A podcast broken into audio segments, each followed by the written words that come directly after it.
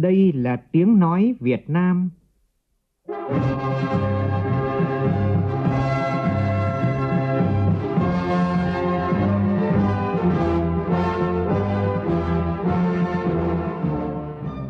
là tiếng nói Việt Nam, phát thanh từ Hà Nội, thủ đô nước Cộng hòa xã hội chủ nghĩa Việt Nam.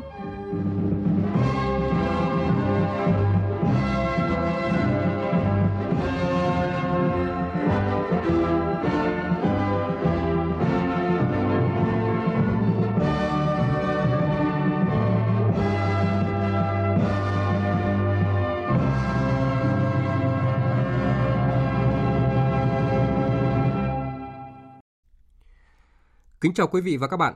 Mời quý vị và các bạn nghe chương trình Thời sự sáng thứ năm ngày 17 tháng 9 năm 2020, tức ngày 1 tháng 8 năm canh tí của Đài Tiếng nói Việt Nam. Chương trình có những nội dung chính sau đây.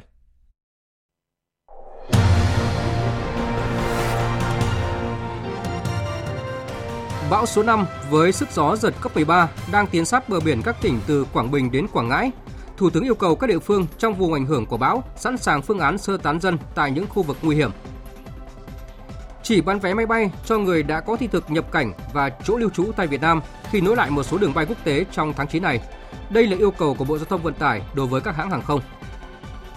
Các doanh nghiệp xuất khẩu nông sản và trái cây của Việt Nam muốn đi xa và bền vững ở thị trường châu Âu cần phải tiếp tục cải tiến công nghệ, nâng cao chất lượng cũng như đáp ứng các yêu cầu mới của EU về trách nhiệm xã hội và môi trường. Trong phần tin quốc tế, quân đội Ấn Độ và Pakistan tiếp tục đấu súng tại dọc đường ranh giới kiểm soát phân trên khu vực Kashmir khiến một binh sĩ Ấn Độ thiệt mạng.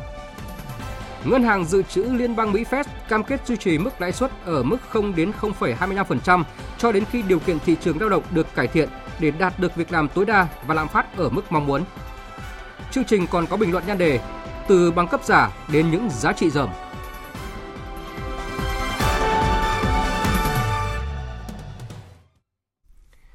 Bây giờ là nội dung chi tiết. Trước hết, mời quý vị và các bạn nghe tin bão khẩn cấp cơn bão số 5. Hồi 4 giờ ngày 17 tháng 9, vị trí tâm bão ở vào khoảng 14,1 độ Vĩ Bắc, 114,1 độ Kinh Đông, cách quần đảo Hoàng Sa khoảng 380 km về phía Đông Nam. Sức gió mạnh nhất vùng gần tâm bão mạnh cấp 9, cấp 10, tức là từ 75 đến 100 km một giờ, giật cấp 12. Dự báo trong 24 giờ tới, bão di chuyển theo hướng Tây Tây Bắc, mỗi giờ đi được khoảng 20 km và có khả năng mạnh thêm. Đến 4 giờ ngày 18 tháng 9, vị trí tâm bão ở vào khoảng 16,1 độ Vĩ Bắc, 109,9 độ Kinh Đông, cách bờ biển các tỉnh Quảng Bình, Quảng Ngãi khoảng 160 km về phía đông. Sức gió mạnh nhất vùng gần tâm bão mạnh cấp 11, tức là từ 100 đến 115 km một giờ, giật cấp 13. Vùng nguy hiểm trên Biển Đông trong 24 giờ tới, gió mạnh từ cấp 6, giật từ cấp 8 trở lên, từ vị tuyến 11,5 độ Vĩ Bắc đến vị tuyến 18,0 độ Vĩ Bắc, phía Tây kinh tuyến 117,0 độ Kinh Đông. Toàn bộ tàu thuyền hoạt động trong vùng nguy hiểm đều có nguy cơ cao chịu tác động của gió mạnh và lốc xoáy. Do ảnh hưởng của bão nên khu vực giữa Biển Đông có gió mạnh cấp 8, cấp 9, sau tăng lên cấp 10, cấp 11, giật cấp 13, biển động dữ dội. Cấp độ rủi ro thiên tai cấp 3. Trong 24 đến 36 giờ tiếp theo, bão di chuyển theo hướng Tây Tây Bắc và tiếp tục có xu hướng mạnh lên, sau đó đi vào đất liền các tỉnh từ Quảng Bình đến Quảng Nam với sức gió mạnh nhất cấp 10, cấp 11, giật cấp 13 và suy yếu dần. Cấp độ rủi ro thiên tai cấp 3, riêng vùng biển ven bờ từ Quảng Bình đến Quảng Nam cấp 4. Cảnh báo mưa lớn, Do ảnh hưởng của bão số 5 nên từ chiều ngày 17 tháng 9 đến đêm ngày 18 tháng 9, các tỉnh từ Hà Tĩnh đến Quảng Ngãi có mưa to đến rất to, với lượng mưa phổ biến từ 200 đến 300 mm một đợt, có nơi trên 400 mm. Các tỉnh Nam Trung Bộ, Bắc Tây Nguyên với lượng mưa phổ biến từ 50 đến 100 mm một đợt. Từ ngày 18 đến ngày 20 tháng 9, ở các tỉnh Đồng bằng Bắc Bộ, Thanh Hóa, Nghệ An có mưa vừa, mưa to, với lượng mưa phổ biến từ 100 đến 150 mm một đợt. Thưa quý vị và các bạn, như vậy là bão số 5 vẫn tiếp tục mạnh thêm và đang di chuyển rất nhanh về phía bờ biển nước ta. Theo dự báo thì trong 1 đến 2 ngày tới, bão số 5 sẽ ảnh hưởng trực tiếp tới bờ biển các tỉnh từ Quảng Bình đến Quảng Ngãi. Và để chủ động ứng phó với bão và mưa lũ, hạn chế thiệt hại về tính mạng và tài sản của nhân dân, Thủ tướng Chính phủ Nguyễn Xuân Phúc có công điện yêu cầu các bộ ngành và địa phương chủ động chỉ đạo và triển khai công tác ứng phó theo phương châm 4 tại chỗ, phù hợp với diễn biến của bão và tình hình cụ thể tại địa phương, trong đó lưu ý lên phương án sơ tán dân khi cần thiết. Và trong lúc này thì các tỉnh miền Trung, nơi bão số 5 dự báo sẽ đổ bộ đang gấp rút triển khai các phương án ứng phó. Tại cuộc họp vào chiều qua, Ban Chủ huy phòng chống thiên tai và tìm kiếm cứu nạn tỉnh Quảng Bình đã yêu cầu các đơn vị liên quan sẵn sàng các phương án kể cả việc di rời dân tại một số vùng sung yếu khi bão đổ bộ. Còn tại tỉnh Quảng Nam, cùng với việc kiểm đếm kêu gọi tàu thuyền vào nơi tránh trú an toàn, chính quyền địa phương cũng đang kêu gọi người dân khẩn trương thu hoạch sớm lúa hẻ thu, tránh thiệt hại do mưa bão. Phản ánh của cộng tác viên Thanh Thắng tại miền Trung. Người dân tỉnh Quảng Nam đã khẩn trương thu hoạch lúa hẻ thu trước khi bão đổ bộ vào bờ. Ông Phạm Đình Phong ở phường Cẩm Châu thành phố Hội An cho biết gia đình ông làm 20 sào ruộng. Thì phải thu hoạch chứ đâu có để được. Ở đây nông dân này biết rồi, ngoài thông tin vào báo đài thì mình tranh thủ không. Nay nữa là trong hai chục sào rồi. đây là nhờ đập liên hợp máy không. Đâu còn sử dụng tay chân nhiều chưa nữa. Bộ Chỉ huy Bộ đội Biên phòng tỉnh Quảng Nam cũng nghiêm cấm tàu thuyền ra khơi, tiếp tục thông báo cho tàu thuyền nó hoạt động trên biển biết hướng đi của bão để chủ động di chuyển vào bờ, tìm nơi trú ẩn an toàn. Các địa phương ven biển, cửa sông sẵn sàng sơ tán dân đến nơi an toàn. Ông Hồ Quang Bửu, Phó Chủ tịch Ủy ban nhân dân tỉnh Quảng Nam cho biết: Chúng tôi đã có cái chỉ đạo các địa phương từ uh, miền biển đến miền núi trước mắt thông báo các tàu thuyền ở vùng khơi tránh xa cái vùng di chuyển của bão. Thứ hai là các địa phương chống các nhà mà có nguy cơ tốc mái, sập đổ.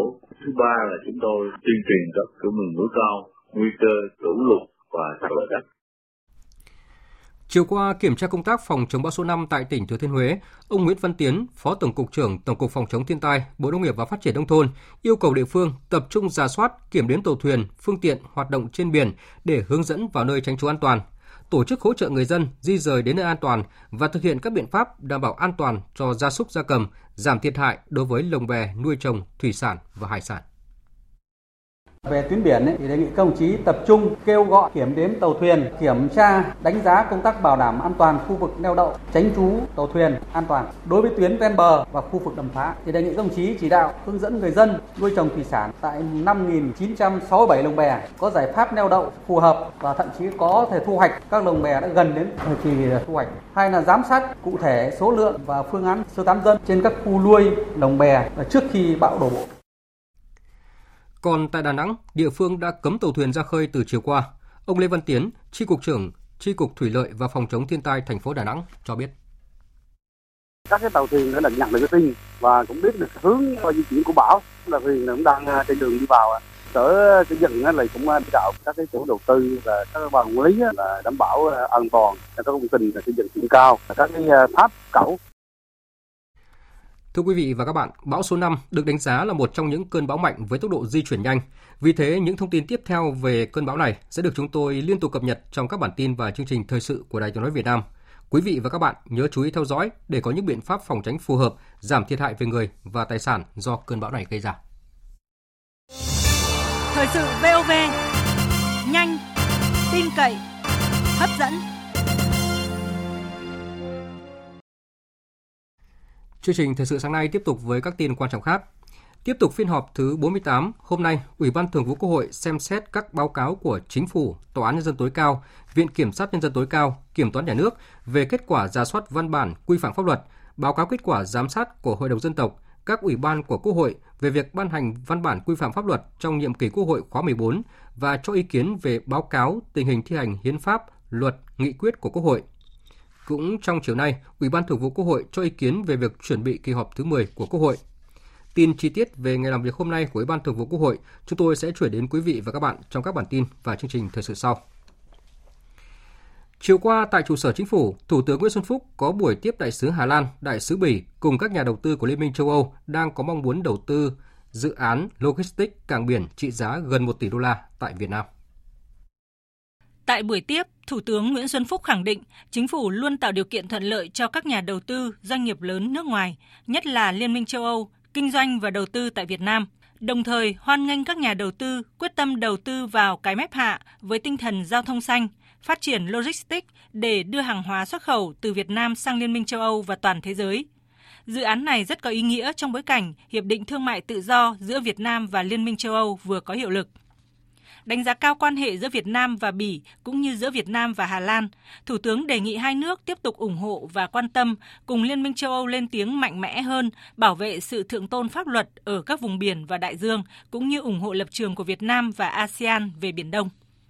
Đại sứ Hà Lan và Đại sứ Bỉ chúc mừng Việt Nam thành công trong phòng chống dịch COVID-19, đồng thời khẳng định chính phủ hai nước ủng hộ dự án này, thể hiện qua việc Ngân hàng Phát triển Hà Lan cam kết sẽ góp 10% vốn đầu tư dự án và Tập đoàn Đầu tư Quốc tế Bỉ cũng sẽ góp vốn vào dự án này. Bên cạnh đó, các nhà đầu tư cũng tham gia thúc đẩy các hoạt động vận tải đường thủy nội địa, chở hàng hóa nông sản từ đồng bằng sông Cửu Long tới cái mép hạ và đi ra thế giới. Các đại sứ nhấn mạnh, trong bối cảnh Việt Nam và Liên minh châu Âu đang thúc đẩy giao thương để góp phần phục hồi kinh tế sau đại dịch, thì cả hai bên đều cần những dự án này. Thủ tướng Chính phủ vừa có công điện yêu cầu đẩy nhanh tiến độ thực hiện công tác giải phóng mặt bằng dự án xây dựng một số đoàn đường bộ cao tốc trên tuyến Bắc Nam phía Đông giai đoạn 2017-2020 và các dự án công trình trọng điểm ngành giao thông vận tải. Cụ thể như sau. Trước mắt, Thủ tướng giao Bộ Giao thông Vận tải và các địa phương tập trung đẩy nhanh tiến độ thực hiện công tác giải phóng mặt bằng các dự án trọng điểm như các dự án thành phần dự án xây dựng một số đoạn đường bộ cao tốc Bắc Nam phía Đông – trong quý 3 này phải bàn giao toàn bộ mặt bằng để triển khai khởi công xây dựng các dự án. Đối với dự án cảng hàng không quốc tế Long Thành, Thủ tướng yêu cầu Ủy ban nhân dân tỉnh Đồng Nai tập trung xử lý, tháo gỡ các khó khăn vướng mắc, đảm bảo bàn giao toàn bộ mặt bằng khu vực ưu tiên trong năm nay và bàn giao mặt bằng khu vực còn lại trong quý 2 năm tới. Với các dự án công trình trọng điểm khác đang triển khai, Thủ tướng yêu cầu Ủy ban nhân dân các tỉnh thành phố có dự án đi qua xử lý những tồn tại vướng mắc để sớm bàn giao toàn bộ phần mặt bằng còn lại cho dự án triển khai xây dựng, đáp ứng tiến độ yêu cầu. Về việc mở lại các đường bay quốc tế trong tháng 9 này, chiều tối qua, Bộ Giao thông Vận tải đã ban hành văn bản hỏa tốc gửi Cục Hàng không Việt Nam và Cục Y tế Giao thông Vận tải yêu cầu một số nhiệm vụ cụ thể sau đây. Cục Hàng không Việt Nam chủ trì phối hợp với các cơ quan đơn vị thuộc Bộ Ngoại giao trao đổi thống nhất với các đối tác Trung Quốc, Nhật Bản, Hàn Quốc, Đài Loan Trung Quốc, Campuchia và Lào về đối tượng được nhập cảnh, quy trình nhập cảnh và những điều kiện của Việt Nam đối với người muốn nhập cảnh trước khi lên máy bay. Các hãng hàng không chỉ được bán vé cho người đã có thị thực nhập cảnh và địa điểm lưu trú cụ thể tại Việt Nam. Khi bán vé, hãng hàng không chịu trách nhiệm kiểm tra giấy xác nhận âm tính với COVID-19 do cơ quan có thẩm quyền nước sở tại cấp. Cục Y tế Giao thông Vận tải có trách nhiệm phối hợp chặt chẽ với các cơ quan đơn vị của Bộ Y tế theo lịch trình kiểm soát tốt dịch bệnh các chuyến bay, đề xuất điều chỉnh bổ sung các quy định về kiểm soát dịch bệnh đến Ban chỉ đạo quốc gia về phòng chống dịch COVID-19 chỉ đạo hoặc trình Bộ Y tế ban hành không để sơ suất xảy ra. Như tin đã đưa, chiều qua tại tỉnh Gia Lai, 100 tấn sản phẩm chanh leo xuất khẩu đầu tiên theo tinh thần Hiệp định Thương mại Tự do Việt Nam EU, gọi tắt là EVFTA, đã được xuất sang châu Âu. Điều đặc biệt, đây là lô chanh leo đầu tiên xuất khẩu từ khi hiệp định EVFTA có hiệu lực, với thay đổi lớn là thuế suất giảm từ 8% xuống còn 0%. Cùng ngày, cũng đã diễn ra lễ xuất khẩu cà phê sang châu Âu theo hiệp định EVFTA với 3 lô cà phê nhân khối lượng gần 300 tấn. Một lô trong số này là cà phê đạt tiêu chuẩn 4C, đạt giá cao hơn 30 đô la một tấn so với thị trường thế giới. Theo đánh giá của nhiều chuyên gia, thì việc những mặt hàng nông sản và hoa quả của Việt Nam được xuất sang châu Âu với thuế suất ưu đãi chỉ như một giấy thông hành. Các doanh nghiệp xuất khẩu nông sản và trái cây của Việt Nam muốn đi xa và bền vững ở thị trường châu Âu thì cần phải tiếp tục cải tiến công nghệ, nâng cao chất lượng, số lượng để đáp ứng các đơn hàng lớn cũng như là đáp ứng các yêu cầu mới của EU về trách nhiệm xã hội và môi trường. Ông Ruben Miguel, đại diện Phòng Thương mại và Công nghiệp của Tây Ban Nha, thành viên Phòng Thương mại châu Âu tại Việt Nam, cho biết.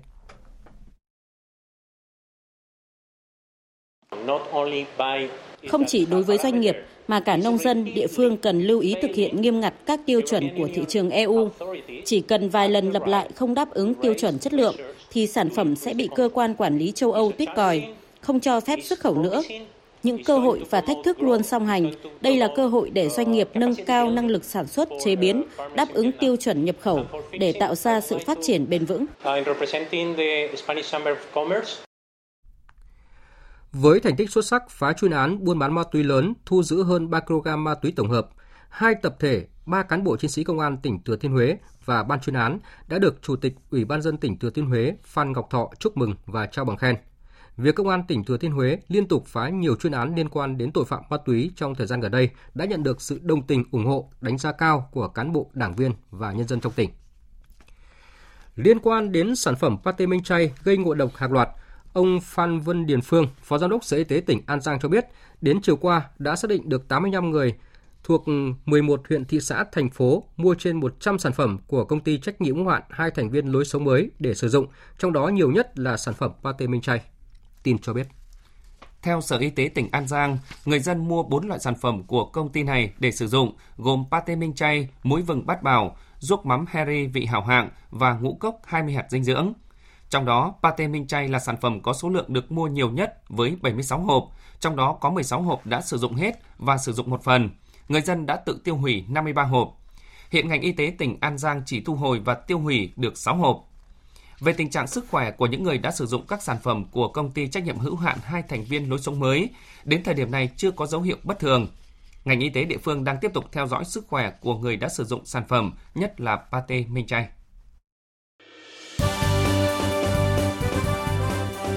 Thời sự tiếng nói Việt Nam. Thông tin nhanh. Bình luận sâu. Tương tác đa chiều.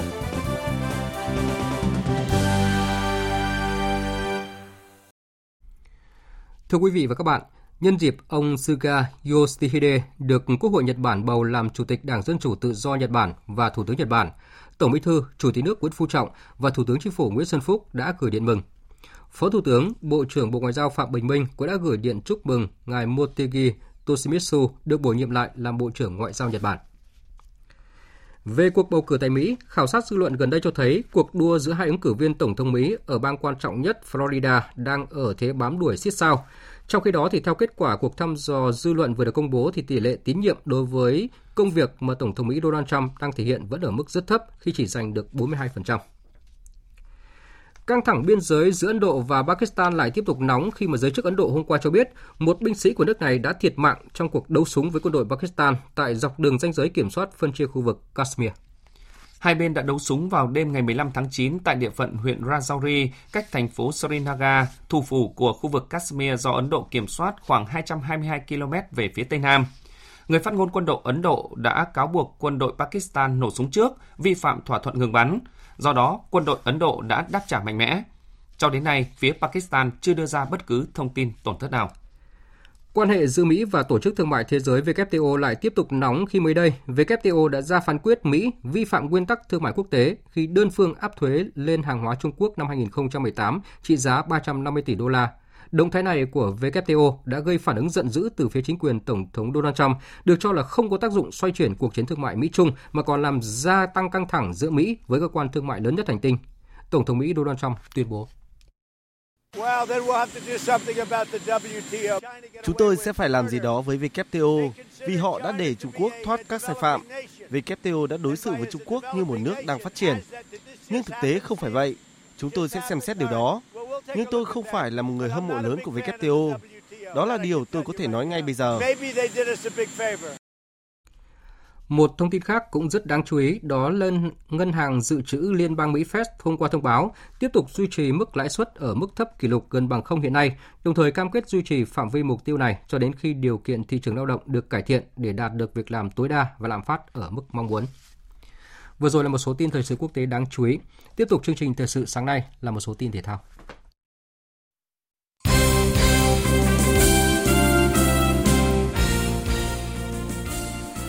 Đã không có bất ngờ nào xảy ra ở trận hai trận bán kết cúp quốc gia diễn ra vào chiều tối qua khi các đội bóng được đánh giá cao hơn và tận dụng cơ hội tốt hơn đã tạo ra được chiến thắng. Với câu lạc bộ bóng đá Thành phố Hồ Chí Minh, họ đến sân vận động hàng đẫy lần này gặp câu lạc bộ Hà Nội với mục tiêu cao nhất là giành chiến thắng để giành quyền vào chơi trận chung kết. Hơn thế, họ còn muốn chứng minh cho người hâm mộ thấy rằng việc để thua đậm đội bóng thủ đô ở vòng 11 giải vô địch bóng đá quốc gia vừa qua chỉ là tai nạn Thế nhưng sự thiếu vắng hàng loạt cầu thủ trụ cột do chấn thương và án treo giò, cùng với đó là sự thể hiện mờ nhạt của hai cầu thủ ngoại vừa được chiêu mộ đã không giúp cho đội bóng Thành phố Hồ Chí Minh hoàn thành được mục tiêu, thậm chí là còn phải nhận thêm trận thua đậm nữa với tỷ số 1 năm. Lý giải về trận thua thảm hại này, huấn luyện viên Chung Hye Sung của Thành phố Hồ Chí Minh cho biết. Thất bại này hoàn toàn là lỗi của tôi. Các cầu thủ Thành phố Hồ Chí Minh ngày hôm nay đã chiến đấu hết mình. Tôi cũng gửi lời chúc mừng câu lạc bộ Hà Nội. Đội đã giành vé vào chung kết cúp quốc gia. Tôi không có ý tìm lý do để đổ thừa, nhưng sự thật là lịch thi đấu cúp quốc gia rất dày, trong khi câu lạc bộ Thành phố Hồ Chí Minh toàn phải đi làm khách. Trận đấu với Bà Rịa Vũng Tàu vẫn là trận đấu trên sân khách, cho dù là khoảng cách địa lý không đáng kể. Việc phải di chuyển nhiều trong thời gian ngắn khiến các cầu thủ của tôi không đủ thể lực, nhất là trong hiệp 2. Ở trận bán kết diễn ra trước đó, câu lạc bộ Viettel đã phải rất vất vả mới vượt qua được đội chủ nhà Than Quảng Ninh với tỷ số 2-1. Như vậy là câu lạc bộ bóng đá Hà Nội và câu lạc bộ Viettel sẽ gặp nhau trong trận chung kết Cúp Quốc gia năm nay trên sân vận động Hàng Đẫy vào ngày 20 tháng 9 tới.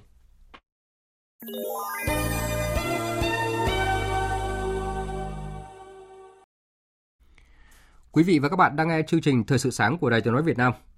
Thưa quý vị và các bạn, mới đây, Văn phòng Chính phủ đã có thông báo truyền đạt ý kiến chỉ đạo của Thủ tướng Nguyễn Xuân Phúc giao Bộ Công an chủ trì phối hợp với các bộ ngành liên quan kiểm tra thông tin mua bán bằng bác sĩ cho thuê chứng chỉ hành nghề y dược mà báo Thanh niên phản ánh và có biện pháp xử lý kiên quyết báo cáo Thủ tướng Chính phủ trong quý tư năm nay. Tại sao bằng cấp giả có đất tồn tại dai dẳng và công khai trong những năm gần đây? Tình trạng này dẫn đến những hệ lụy gì? Bình luận của biên tập viên Mai Hồng có nhan đề từ bằng cấp giả đến những giá trị dởm qua giọng đọc của phát thanh viên Hải Yến. Chỉ với vài triệu đồng, người mua đã có trong tay một cái bằng giả. Thậm chí là đầu nậu còn bao cả việc sao y bản chính chót lọt cơ quan công quyền. Ước tính hàng chục nghìn văn bằng giả đã được tiêu thụ trên thị trường.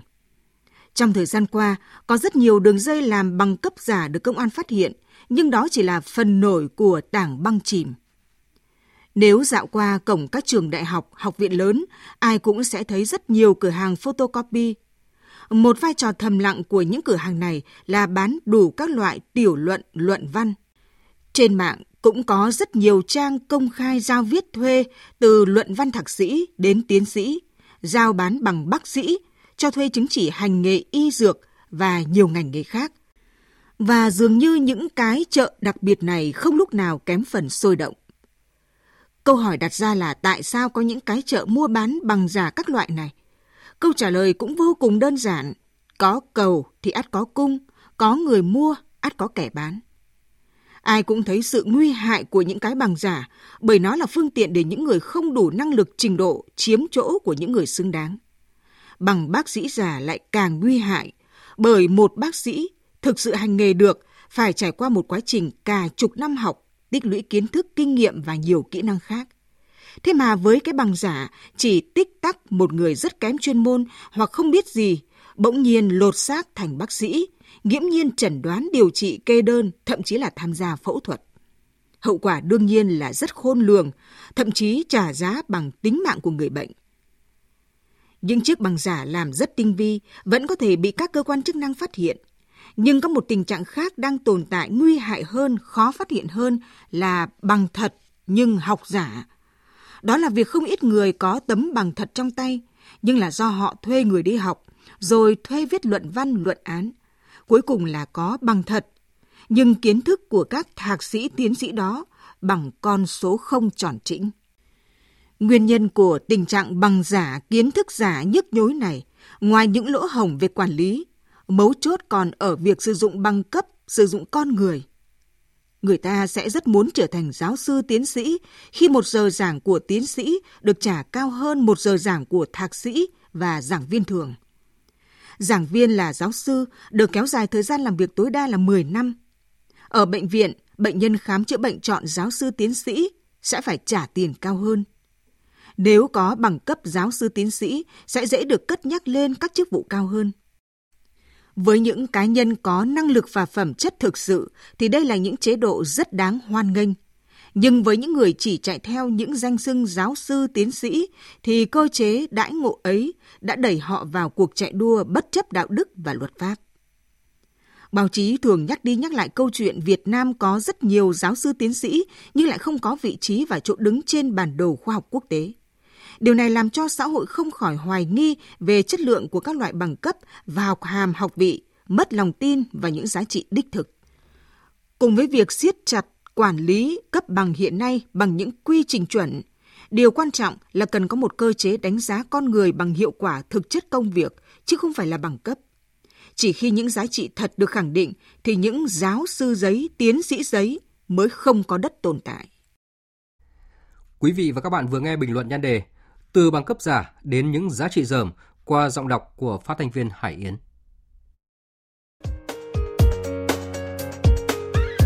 Dự báo thời tiết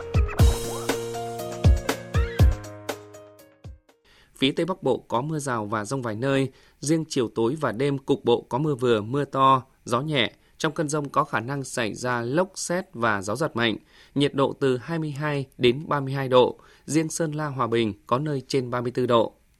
Phía Đông Bắc Bộ và các tỉnh từ Thanh Hóa đến Thừa Thiên Huế có mưa rào và rông vài nơi, riêng chiều tối và đêm cục bộ có mưa vừa, mưa to, gió nhẹ.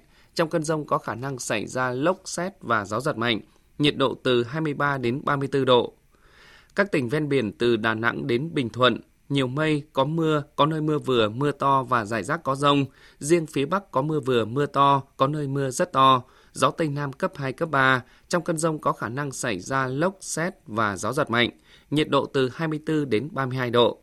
Tây Nguyên nhiều mây, có mưa, có nơi mưa vừa, mưa to, chiều và đêm có mưa vừa, mưa to, có nơi mưa rất to và rải rác có rông, gió Tây Nam cấp 3, trong cơn rông có khả năng xảy ra lốc xét và gió giật mạnh, nhiệt độ từ 20 đến 30 độ.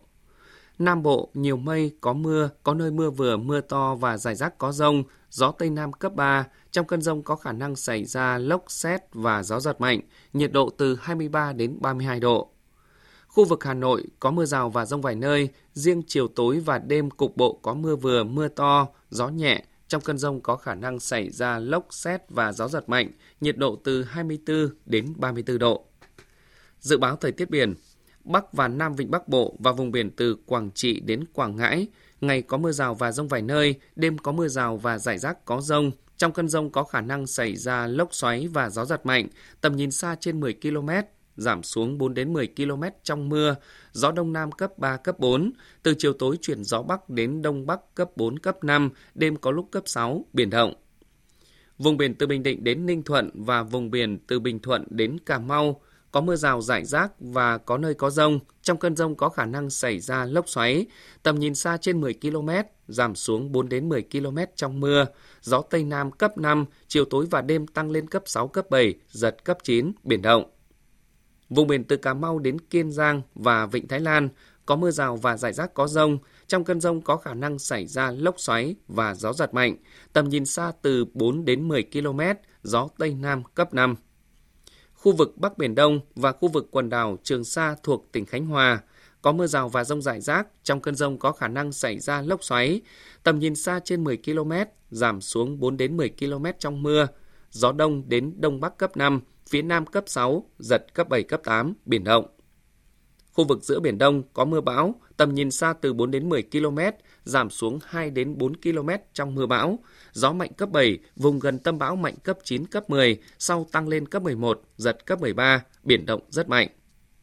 Khu vực Nam Biển Đông và khu vực quần đảo Hoàng Sa thuộc thành phố Đà Nẵng có mưa rào và rải rác có rông, trong cơn rông có khả năng xảy ra lốc xoáy, tầm nhìn xa từ 4 đến 10 km, gió Tây Nam cấp 6, cấp 7, giật cấp 9, biển động mạnh. Thông tin dự báo thời tiết vừa rồi đã kết thúc chương trình thời sự sáng nay của Đài Tiếng nói Việt Nam. Chương trình do biên tập viên Nguyễn Cường biên soạn và thực hiện với sự tham gia của phát thanh viên Mạnh Cường và kỹ thuật viên Trần Tâm. Chịu trách nhiệm nội dung Nguyễn Thị Hằng Nga. Cảm ơn quý vị và các bạn đã dành thời gian lắng nghe.